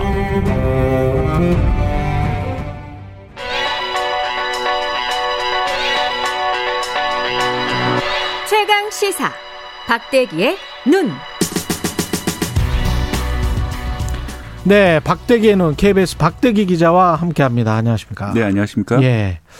요소수가 없어서 지금 물류 대란이다. 이런 네. 이런 보도가 나왔는데 요소수가 뭔지 모르는 분들도 많을 것 같은데요. 예, 디젤 차 운행 안 하시는 분들은 잘 모르실 텐데요. 예. 최근에 나온 디젤 차들은 이 주유구를 열면 뚜껑을 열면은 음. 보통 휘발유 차는 기름 넣는 구멍만 있잖아요. 예. 그 옆에 작은 파란색 구멍이 하나 더 있습니다. 아. 뚜껑이 있거든요. 예. 그걸 열고 요소수를 어, 주기적으로 이제 주입을 해줘야만 차에 시동이 걸립니다. 아, 그렇군요. 예, 이 요소수라는 거는 이제 물에다가 요소를 탄 이 물질인데요. 예.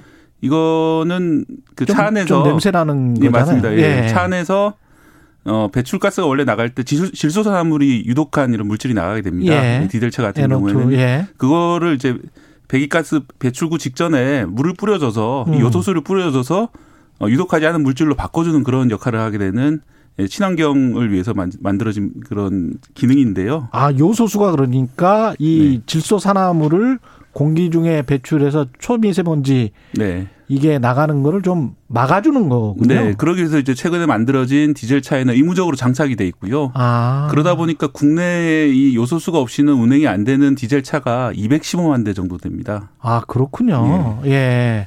215만 대. 이 중에서 이제 화물차, 특히 이제 디젤차는 화물차가 많을 텐데요. 네, 이제 예. 대형 화물차 같은 경우에 한 55만 대 정도로 추정이 되고 있고요. 이 대형 화물차가 사실은 또 물류를 실어 나르는 화물차들이고 네.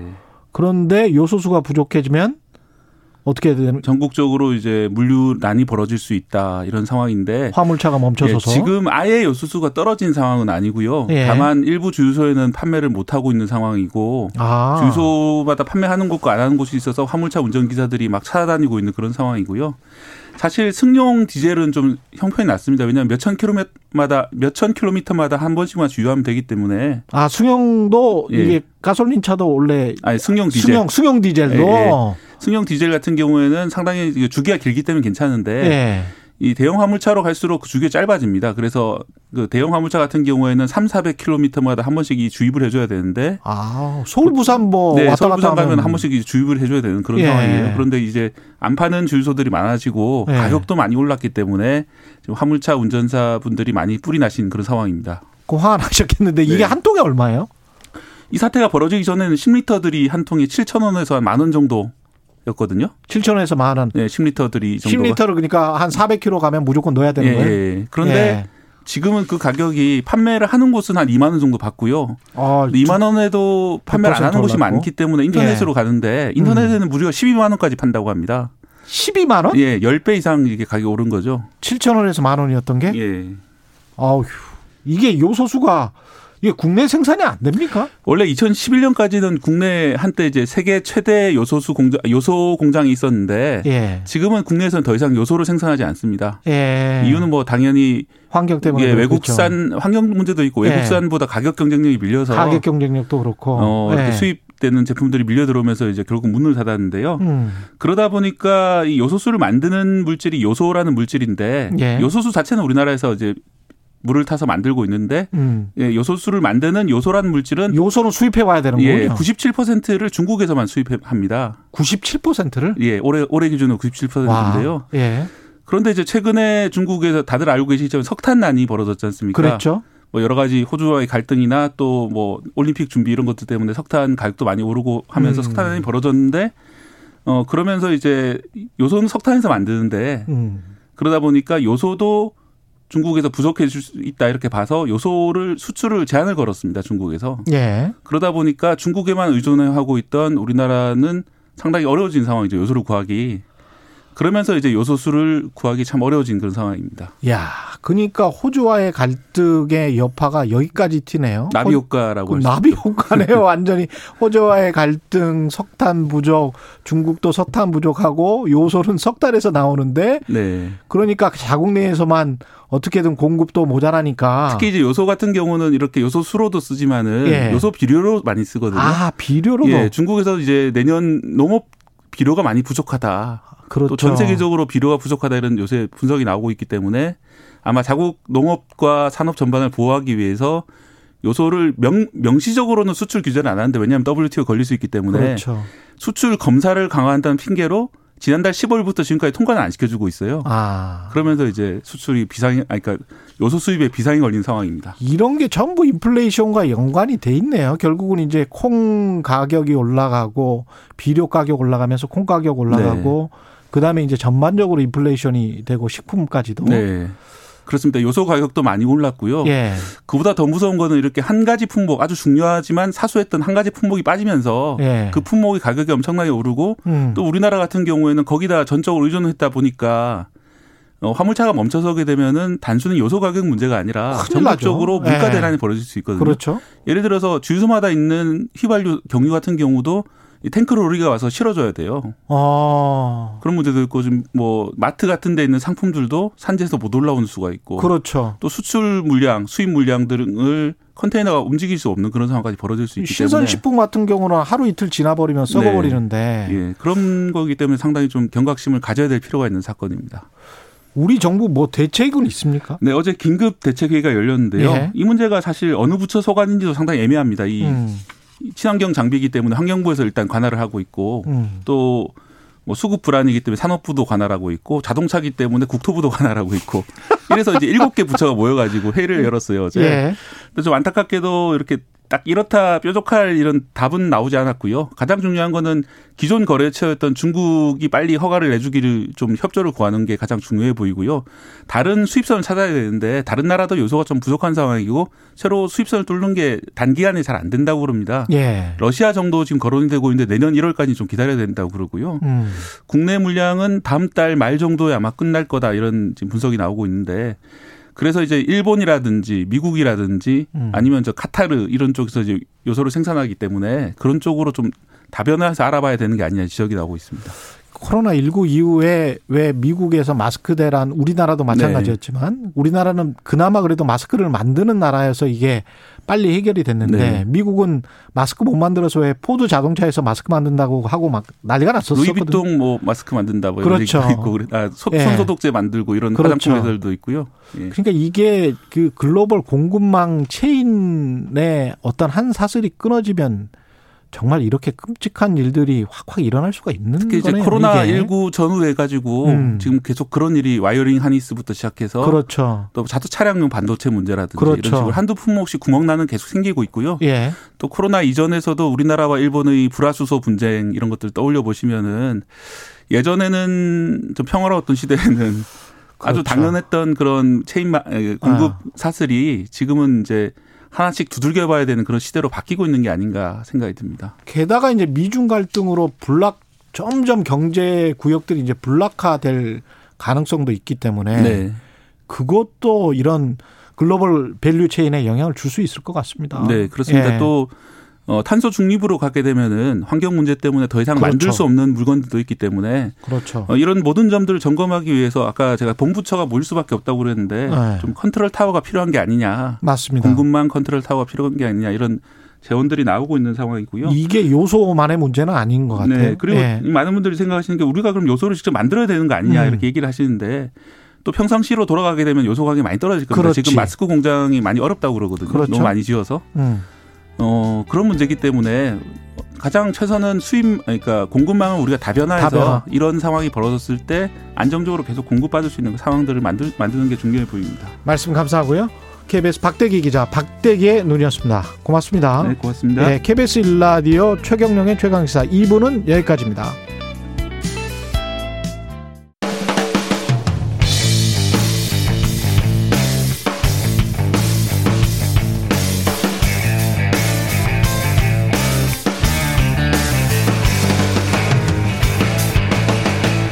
최경영의 최강 시사.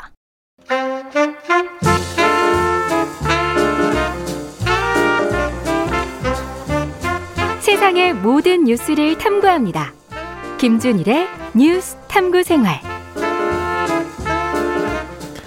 네, 화제가 되는 이슈를 깊이 있게 파헤쳐보는 뉴스 탐구 생활 세상 모든 것이 궁금한 남자 김준일 뉴스톱 대표 나와 계십니다. 안녕하십니까? 예, 안녕하세요.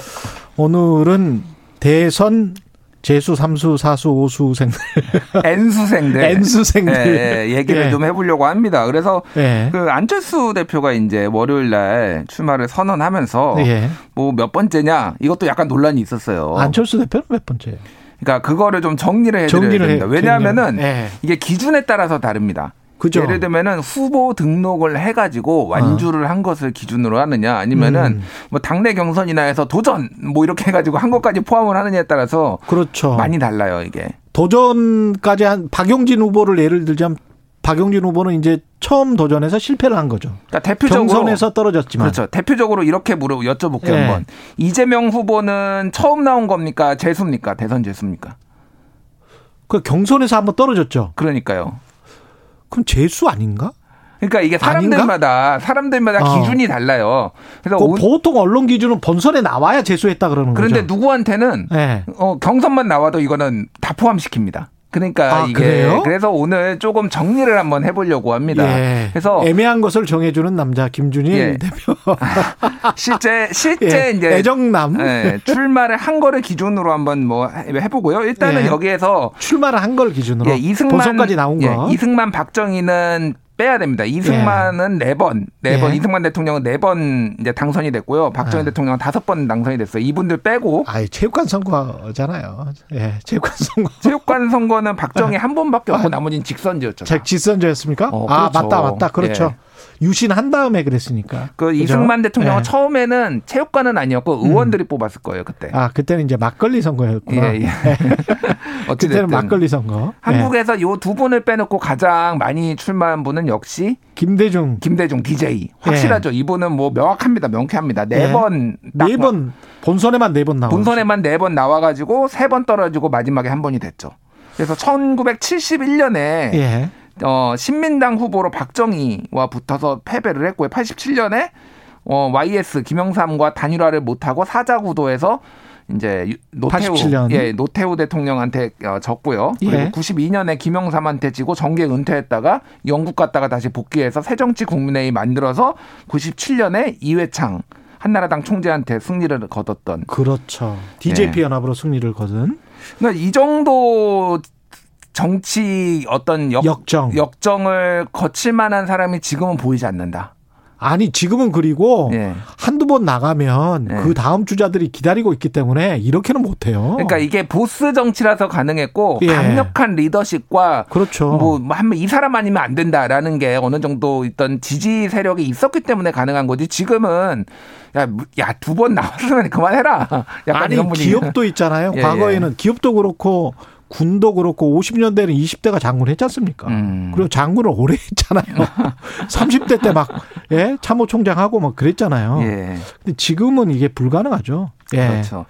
신진 그룹들이 워낙 잘 성장하고 그게 또 근데 사실은 김대중 전 대통령 입장에서는 음. 7대 대선 71년 7대 대선은 어 돌이켜 보면 부정선거 논란이 지금 많았던 선거 아닙니까? 그렇죠. 이거는? 부정 예. 뭐 부, 비- 부재자 투표도 있었고 금품 예. 살포 뭐 막 동네 이장들 모아서 막걸리 뭐 파티하고 막 뭐 이런 것까지 엄청나게 있었어요 당시에. 하면서 그래도 겨우 이겼거든요. 그래도 뭐 큰 차이가 안 났을 정도로 예. 선전을 했다. 근데 예. 사실 지역 감정의 갈등이 이때부터 시작됐다라고 얘기한 분들도 많아요. 그러니까. 그 이후에 예. 이제 지역 감정을 일부러 일으켰다. 예, 예. 그런 이야기를 하죠. 그래서 예. 어쨌든 사실 97년의 승리도 뭐 정말로 외환위기가 뭐 나라에는 불운한 일이었지만 음. 외환위기가 오지 않고 이인재가 출마하지 않았으면 불가능했다는. 그렇죠. 예, 예. 그런 것도 있죠. 그러니까. 예. 지금 외환위기는 잘 극복이 됐고 심상정 후보도 네 번째네요. 김대중 전 대통령이랑 똑같네. 근데 이분이 제일 억울한 케이스예요. 언론에서 예. 네 번째 대선 도전 이렇게 예. 얘기하는데 예. 실제 출마한 거는 2017년밖에 없어요. 아, 그전에는 그러면 노회찬 후보에게 다 노회찬 후보가 아니라 예. 2007년에는 권영길한테 졌고 권영길에게 졌고. 2012년에는 이정희한테 졌습니다. 아, 그러, 아, 그렇게 되네. 맞네. 예. 그리고 그러네요. 2017년에 본인이 나와서 음. 이제 오자구도에서 6% 포인트 정도 얻었 6% 정도 얻었고 음. 그리고 올해 나오니까 사- 엄밀하게 따지면 이분은 재수인데 음. 언론에서 계속 사수 사수 하니까 굉장히 old boy처럼 느껴지고 좀 본인 입장에서 좀 억울할 거예요, 사실은. 아, 그런 게 있네요. 예, 예. 이인재 전 의원도 비, 비슷합니까, 그러면? 이인재 같은 경우에는 97년에 이제 예. 경선 불복 해가지고 탈당해가지고 나왔죠. 그래서 예. 그때 3등 했고 3등. 예, 어, 2000 이거는 어디에서 3등? 한나라당? 국민신당을 창당을 해 가지고 한나라당 경선에서 패배를 하고 국민신당 신당. 창당을 해 가지고 예. 사- 이회창, 김대중, 이인재 3자 구도에서 3등 했잖아요. 예. 그때 그리고 2002년에는 민주당에서 민주당. 노무현하고 경선했는데 예. 이분은 그러니까 사실은 출마를 하진 않았어요. 결과적으로 노무현한테 졌잖아요. 그랬죠, 그랬죠. 예, 그러니까 이것도 이제 포함을 시고 워낙 이분이 피닉제라고 워낙 피, 피닉스. 예, 피닉스 피닉제라는 예, 별명 때문에 이인재. 그런 이미지가 있는데 실제 대선에 출마를 한 거는 등록까지 한 거는 두 분 막 2007년에 그 꼬마 민주당으로 후보로 출마를 해서 6등했거든요. 아, 이때는 실제로 이제 본선까지 나가서 예, 그러니까 실제 대선에 나온 거는 97년 그리고 2007년 뛰인 거는. 아. 근데 2002년에는 어, 노무현한테 졌다. 뭐 이렇게 되니까 한 2.5회 정도 반번으로 쳐줄까요? 2.5회. 그러니까 한두 번은 질 수 있는데 한 세 번까지 지면은 대부분은 정계 은퇴를 하게 되는 정계 거군요. 은퇴를 하죠. 예. 네. 이번에 안철수 후보 같은 경우도 주목이 되네요. 그런 점에서. 그런 점에 그런 점에서 주목이 되고 본인이 이번이 예. 마지막이라고 사실 대선 도전은 그렇게 얘기를 했거든요. 예. 그러니까 뭐 이건 배수혜진을 쳤다라고 봐야죠. 근데 완주를 합니까? 그분한테 물어보세요. 왜 저한테 물어보십니까? 아니 이렇게 지난번에 인터뷰를 했는데 한 일주일 전인가? 음. 그 계속 가정에 가정에 가정을 하고 말할 수밖에 없잖아요. 저도 음. 질문을. 음. 근데 그분도 그렇게 가정과 전제를 가지고 질문을 하면 나는 대답할 수 없다. 이렇게 말을 하기 때문에 뭐라고 저 확정지어서 저도 말을 못 하겠어요. 근데 이분이 잘- 계속 갈지 안 갈지. 잘 돌이켜 보시면은 대선은 예. 아니었지만 처음에 정계에 나온 게 2011년에 서울시장 보궐선거였잖아요. 그랬죠. 오세훈 시장이 이제 사퇴를 하면서 나왔던 그러면서 박원순 박원순한테 양보를 양보. 했어요. 그러니까 이게 뭐라고 했대요? 그러니까 사실 출마 썰만 있다가 음. 그냥 양보를 하는 모습이었고 2012년에는 단일화 협상을 하다가 그것도 일종의 아 그냥 사퇴하겠다라고 양보를 한 이런 분위기였어요. 그럼 두 번이네. 예, 양보가 두번 다. 양보를 한 거네요. 양보를 한 거예요. 그리고 안철수 후보도 좀 억울하네. 억울해요. 그러니까 네. 그리고 17제 단일화 경선까지 간 거는 네. 올해 아, 올해죠 올해 2021년 서울시장 보궐선거밖에 없습니다. 아 그렇군요. 예, 예. 그러니까 이분도 실제 네. 출마를 한 거는 2017년밖에 없어요. 어떻게 보면 좀 마음이 약한 거네. 어, 뭐, 모르, 그쵸. 뭐, 야음이 약한 걸 수도 있고, 권력 네. 의지의 부족을 또 어떻게 보면 지적도 받기도 하고 그러는데, 예. 뭐, 이번에는 완주하시겠죠? 예, 음. 완주하시겠죠. 예. 그러나 알 수가 없고 음. 그때 그때 가서 한번 우리가 또 뉴스 탐구 생활 한번 다시 한번 해봐야 될것 음. 같고 이회찬 전 총리도 세 번이나 출마했군요. 이회창은 사실 그러니까 뭐, 이회창 그 당사자 입장에서는 가장 억울한 케이스죠. 예. 왜냐하면 97년, 2002년, 2007년 세 번 나왔는데 두 번은 한나라당으로 나오고 한 번은 세 번째 2007년은 무소속으로 나오거든요. 무소속으로. 근데 이 그 97년에는 알다시피 YS가 외환위기만 일으키지 않았어도 이회창이 이길 수 있었다. 그렇죠. 예. 예. 훌륭한 보수 후보였죠. 훌륭한 그러니까 뭐 이렇게 개, 개인적인 평가지만은 예. 그동안 보수 대선 후보들 중에서 가장 저는 저평가된. 저평가고 좀 점잖고 예. 양질의 분이었다라고 개인적으로 평가를 합니다. 예. 그러니까 이분 입장에서 억울하고 2002년에는 노무현 대통령한테 노무현 후보한테 패하는데 그 노무현 바람에 그때 근데 사실 이것도 있었어요. 그 병풍이 있었잖아요. 그 병풍 병역비리. 김대엽 사건. 김대엽 사건은 조작으로 드러났잖아요. 음. 그러니까 이것도 또 억울한 거죠, 사실은. 그러네요. 예, 이분 억울하고 정말 시기 와 운이라는 게 진짜 좌우를 하는 거예요. 시기와 운이 작용을 하죠. 예. 예. 그래서 인품이 뭐 상대적으로 좀 훌륭하신 분인데 예. 안 되는 사람은 안 되는구나라는 걸 다시 한번 어쩔 수가 없구나. 어쩔 수가 없구나. 그 다음에는 어떻게 됐죠? 자, 2007년에 이제 그 대선해서 나와서 예. 이명박 정동영에 이어서 3위를 합니다. 그럼 지금 생각해 보면 사실은 이명박 전 대통령보다는 보수 지지자라고 할지라도 나 나았을 것 같은데 음. 지금 돌이켜 생각을 해보면 근데 이- 그 당시에는 이명박 대- 후보가 이제 예. 나라를 잘 살겠다라고 하고 뭐 747 얘기하고 그렇죠. 뭐 모두가 이제 꿈에 부풀었었죠, 사실은. 다 그룹 회장 될 줄 알았지 예, 그때 예. 국밥을 워낙 잘 드셔가지고 야. 그분이 우리 홀딱 넘어갔습니다. 그때. 예, 어떤 이명박 신화에 다 도치가 됐었던 상황인 예, 거죠. 그래서 또. 사실 예. 2007년에 이회창 후보가 나온 거 기억 못 하시는 분도 많아요.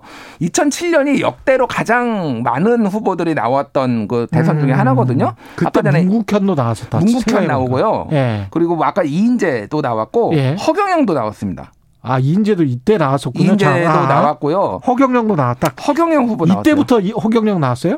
허경영이 1997년 아, 아 예, 훨씬 오래전이구나. 15대 대선 때 나왔었고요. 허경영 후보. 그 다음에도 사실은 뭐 나오네 안 나오네 이런 얘기들은 계속 있었어요. 그러니까 야 허경영 또 나와 안 나와 이게 사람들의 예. 관심이. 근데 실제 출마를 한 거는 아까 전에 방금 얘기했던 2007년. 그러니까 근데 2007년에 7등 했거든요. 이름은 익숙해졌어 허경영. 예. 예, 덕분에 최경영도 괜찮아졌어요. 두 분이서 예, 그냥 그냥 저 허경영 후보와는 전혀 이제 결은 다른데 예. 저는 허경영 후보가 경영이라는 이름을 가짐으로써 해서 예.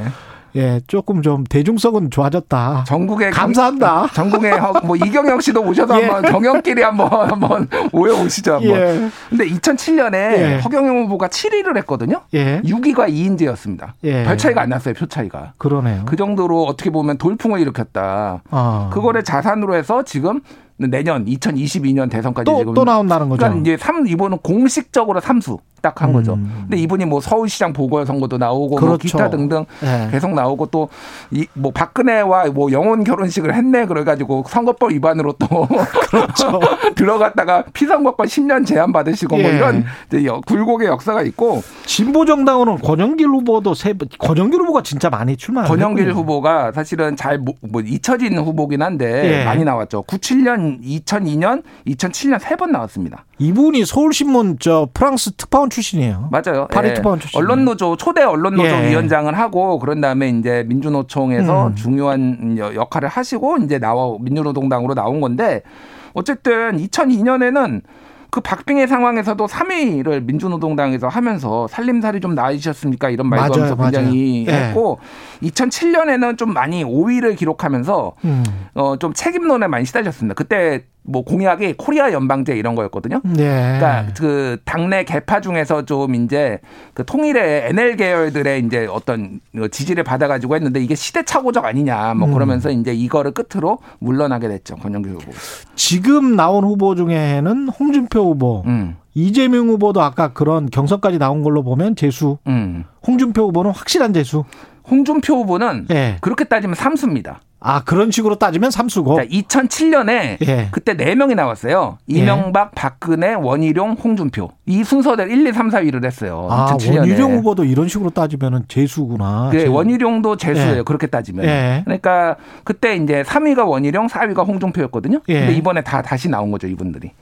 아 그렇군요. 예. 그러니까 엄밀하게 따지면은 재수지만은 홍준표 후보는 뭐 경선까지 포함하면은 삼수예요. 대통령은 뭐 재수 정도는 해야 되는 겁니까? 근데 우- 우리가 재수 프리미엄 있잖아요. 왜 대입도 음. 재수하는 사람들이 성적이 좋다고 하잖아요. 근데 이게 난이도 조절에 실패한 거에 또 만나면 운이 안 맞으면 또 안 돼요. 재수라고 다 되는 게 아니라 그렇지. 허경영 후보가 지금 계속 안 됐으니까. 예전에는 네. 오래 정치를 한 분들이 재수 삼수를 한 분들이 이를테면 YS도 그렇고 DJ도 그렇고 다 그런 분들이 대통령이 됐는데 최근 트렌드를 뭐 한 최근에 보면은 예. 노무현, 노무현 그렇죠. 이명박, 이명박. 박근혜 다 한. 번에 나와서 다 됐어요. 아 그렇군요. 그 다음에 다시 문재인 대통령이 두 번 나와서 이제 재수 끝에 된 거고. 예. 그래서 이번에 다시 제 N수생들이 어, 어, 득세를 할 것이냐 아니면은 처음 나온 사람이 다시 한번 이제 득세를 할 것이냐 이제 이런 거는 봐야 될 것 같아요. 홍준표 윤석열의 대결은 11월 5일은 그런 관점으로 봐도 재밌겠습니다. 뭐 윤석열 후보가 되면은 진짜 여기는 선거라는 거를 한 번도 치러보지 않은 사람이 나와서 바로 대선에서 이겨 이기는 음. 기록적인 진짜 뭐 상황이 벌어지는 거예요. 만약에 이제 대선까지 이기면. 예. 오늘 말씀 감사하고요. 지금까지 김준일 뉴스톱 대표였습니다. 고맙습니다. 감사합니다.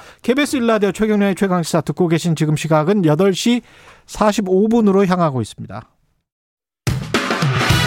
최경영의 최강 시사는 여러분과 함께합니다. 짧은 문자 50원, 긴 문자 100원이 드는 샵 9730. 어플 콩과 유튜브는 무료로 참여하실 수 있습니다. 네, 코로나 확산 이후에 장기 기증 희망자가 많이 줄었다. 아무래도 이제 병원 가기가 좀 저되니까 그런 이유도 있겠죠. 통계가 나왔는데요. 반면에 장기 이식을 받기 위해서 기다리는 환자들은 오히려 더 늘었다고 합니다. 실제로 장기 이식을 받고 두 번째 삶을 살고 계시는 분입니다. 장기 이식 활성화의 중요성과 생명 나눔을 실천하고 있는 오수진 KBS 기상캐스터 나와 계십니다. 안녕하세요. 네, 안녕하세요. 아, 저는 이거 처음 들었어요. 그러니까 생명, 생명 나눔 홍보 대사. 네. 이게 생명 나눔 무슨 실천 재단 같은 게 있습니까? 아, 사실 저는 한국 장기 조직 기증원이라고 예. 어, 그 코다에서 홍보 대사를 맡고 있는데요. 음. 일단 한국 장기 조직 기증원에 대한 소개가 필요할 것 같아서 예. 네, 코다는 보건복지부가 지정을 한 국내 유일한 장기나 조직 구득 기관입니다. 아. 그래서 뇌사 추정자나 조직 기증 시 병원으로부터 통보를 받고 코디네이터를 이제 기증원에서 파견을 해서 예. 기증 업무를 수행하는 기관인데요. 예. 예. 저는 그곳에서 이제 생명 나눔 문화 확산을 위한 홍보를 주로 하고 있고요. 음. 이렇게 장기 기증과 관련된 인터뷰나 음. 뭐 콘텐츠 제작에 도움을 드리고 있고 또 많은 분들이 이제 생명 나눔에 관심을 가질 수 있도록 계속해서 뭐 SNS나 대중 매체를 통해 장기 기증에 관한 이야기를 나누고 있습니다. 오수진 캐스터가 직접 당사자였어요? 장기 기증을 받은? 네, 그렇습니다. 제가 2018년 5월에 아. 심장을 이식받았습니다. 이 두근두근하는 심장. 심장을? 네, 처음 보시죠.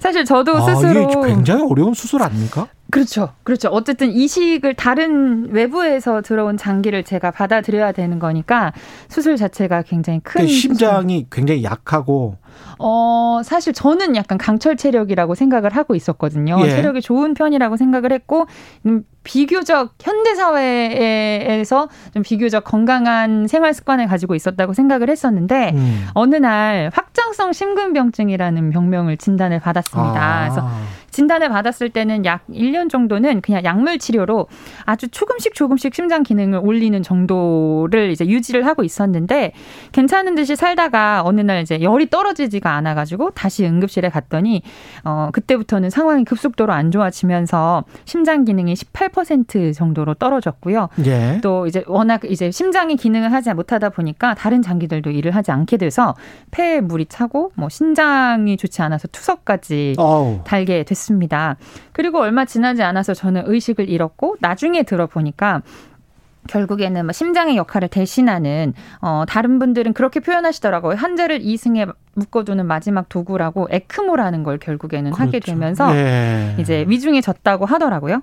근데 제 정말 죽을 뻔했군요. 그렇습니다. 그런데 제가 이제 깨어나 의식을 찾고 깨어나고 보니까 이미 심장이 이식되어 있는 상황이었고 제가 의식이 없었을 때는 저한테 심장 이식이라는 방법밖에 남지 않았다는 것 자체도 모르는 상태에서 의식을 잃었는데 아. 네, 이렇게 깨어나 보니까 심장이 이식되어 있는 상황이었고 저는 그렇게 이제 다른 분의 심장을 받고 제 2의 삶, 두 번째 삶을 살고 있습니다. 아, 누군가로부터 받은 거는 아세요? 어, 아니, 그, 그 누군가를 말씀하시는 거죠? 예. 아, 아니요. 그거는 우리나라 제도상 그게. 알 수가 없어요? 네, 알 수가 없습니다.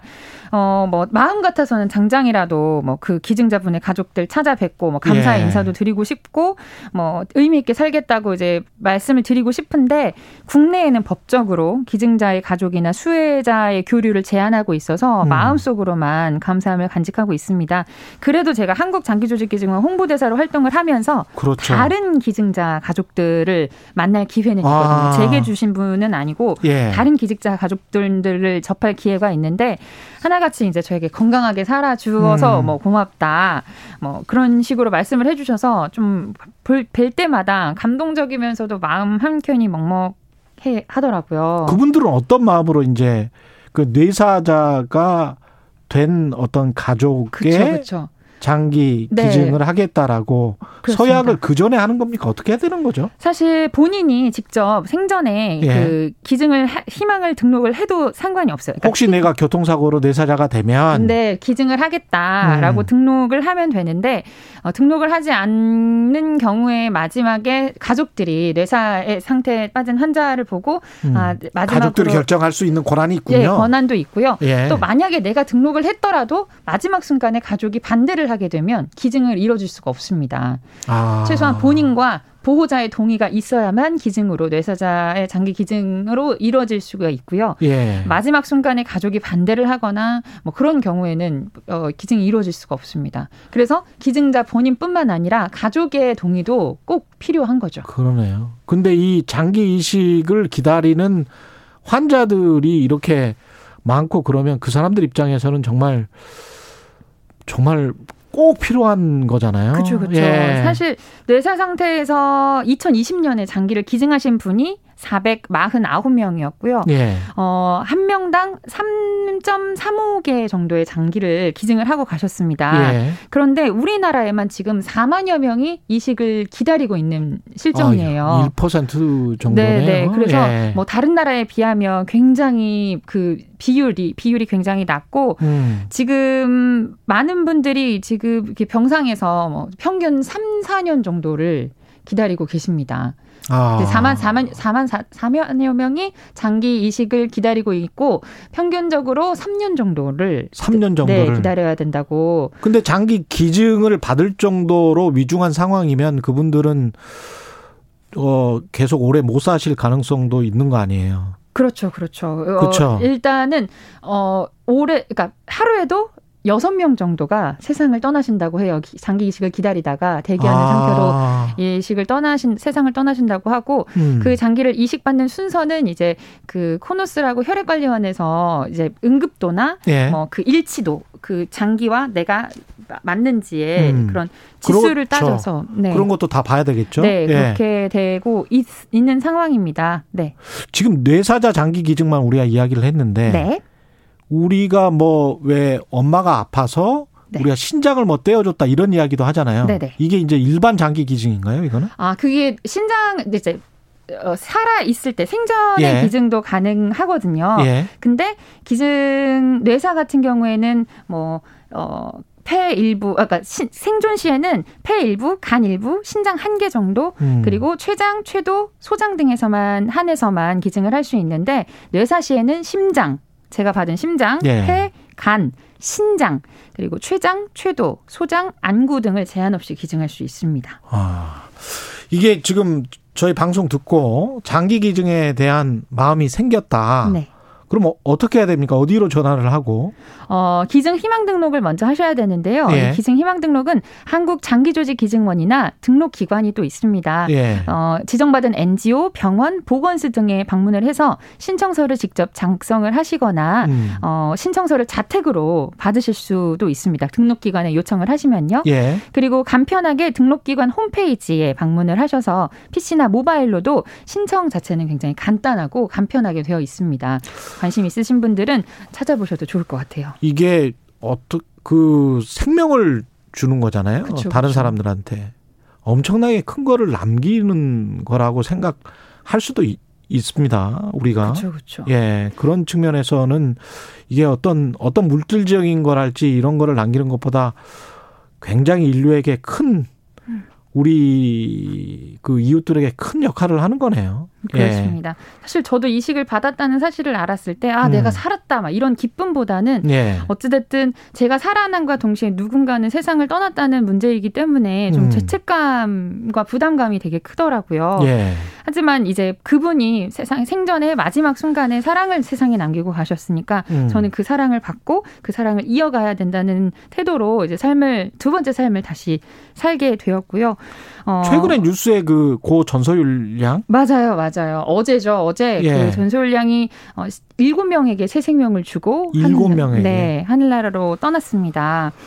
어, 그, 제가 생각하는 장기 기증은 어쨌든 뭔가 사랑하는 사람의 일상을 응원하는 마음이고 음. 또 지인의 상실을 슬픔을 좀 어, 이해하는 마음이고 또 예. 삶과 죽음 사이에서 생명을 잇고 나누려는 따뜻한 마음이라고 생각을 하거든요. 예. 다시 한번 이 자리를 빌어서 어, 많은 분들 이제 서약해 주신 기증자분 그리고 마지막 어려운 결정이었지만 음. 사랑으로 맺어주신 기증자 유가족분들에게 감사하다는 말씀드리고 예. 어, 제게 보내주신 생명 나눔이라는 사랑을 세상에 베풀 수 있도록 노력하도록 음. 하겠습니다. 예. 정순호님, 오수진 캐스터도 그런 사연이 있으셨네요. 전혀 몰랐습니다. 이런 말씀하셨고요. 우혜진님은 저도 16년 전에 장기 기증 희망자로 등록하고 올해 초에 조혈모 세포도 어, 기증 신청했습니다. 많은 분들이 동참하셨으면 좋겠습니다. 7598님, 오수진 캐스터 살아주어서 고맙습니다. 이런 말씀 아, 이런 말씀 을 해주실 때마다 예. 막 진짜 마음이 뭉클하고 뭉클하죠. 네, 예. 감동적이고 더 예. 열심히 살아내야겠다라는 생각을 하게 됩니다. 어제 장기 기증하고 떠난 소유리 이야기 봤습니다. 소유리와 기증자 환자들을 위해 기도하겠습니다. 이런 말씀 하셨고요. 마지막으로 한 번 더 전화번호 좀 알려주세요. 예. 아 전화번호는 어 지금 제가 지금 전화번호는 준비가 되어 있지 않지만 음. 예. 한국 장기 조직 기증원이라고 검색하시면 예. 거기 홈페이지도 나와 있고요. 예. 거기 전화번호도 있어서 뭐 전화, 우편, 팩스로도 음. 장기 기증 희망 등록을 하실 수 있습니다. 한국 장기 조직 기증원. 장기 조직 기증원. 네. 알겠습니다. 지금까지 오수진 KBS 기상캐스터였습니다. 고맙습니다. 고맙습니다. 예, 11월 3일 수요일 KBS 1라디오 최경령의 최강 시사였습니다. 오늘은 여기까지고요. 저는 KBS 최경련 기자였습니다. 내일 아침 7시 20분 다시 돌아오겠습니다. 고맙습니다.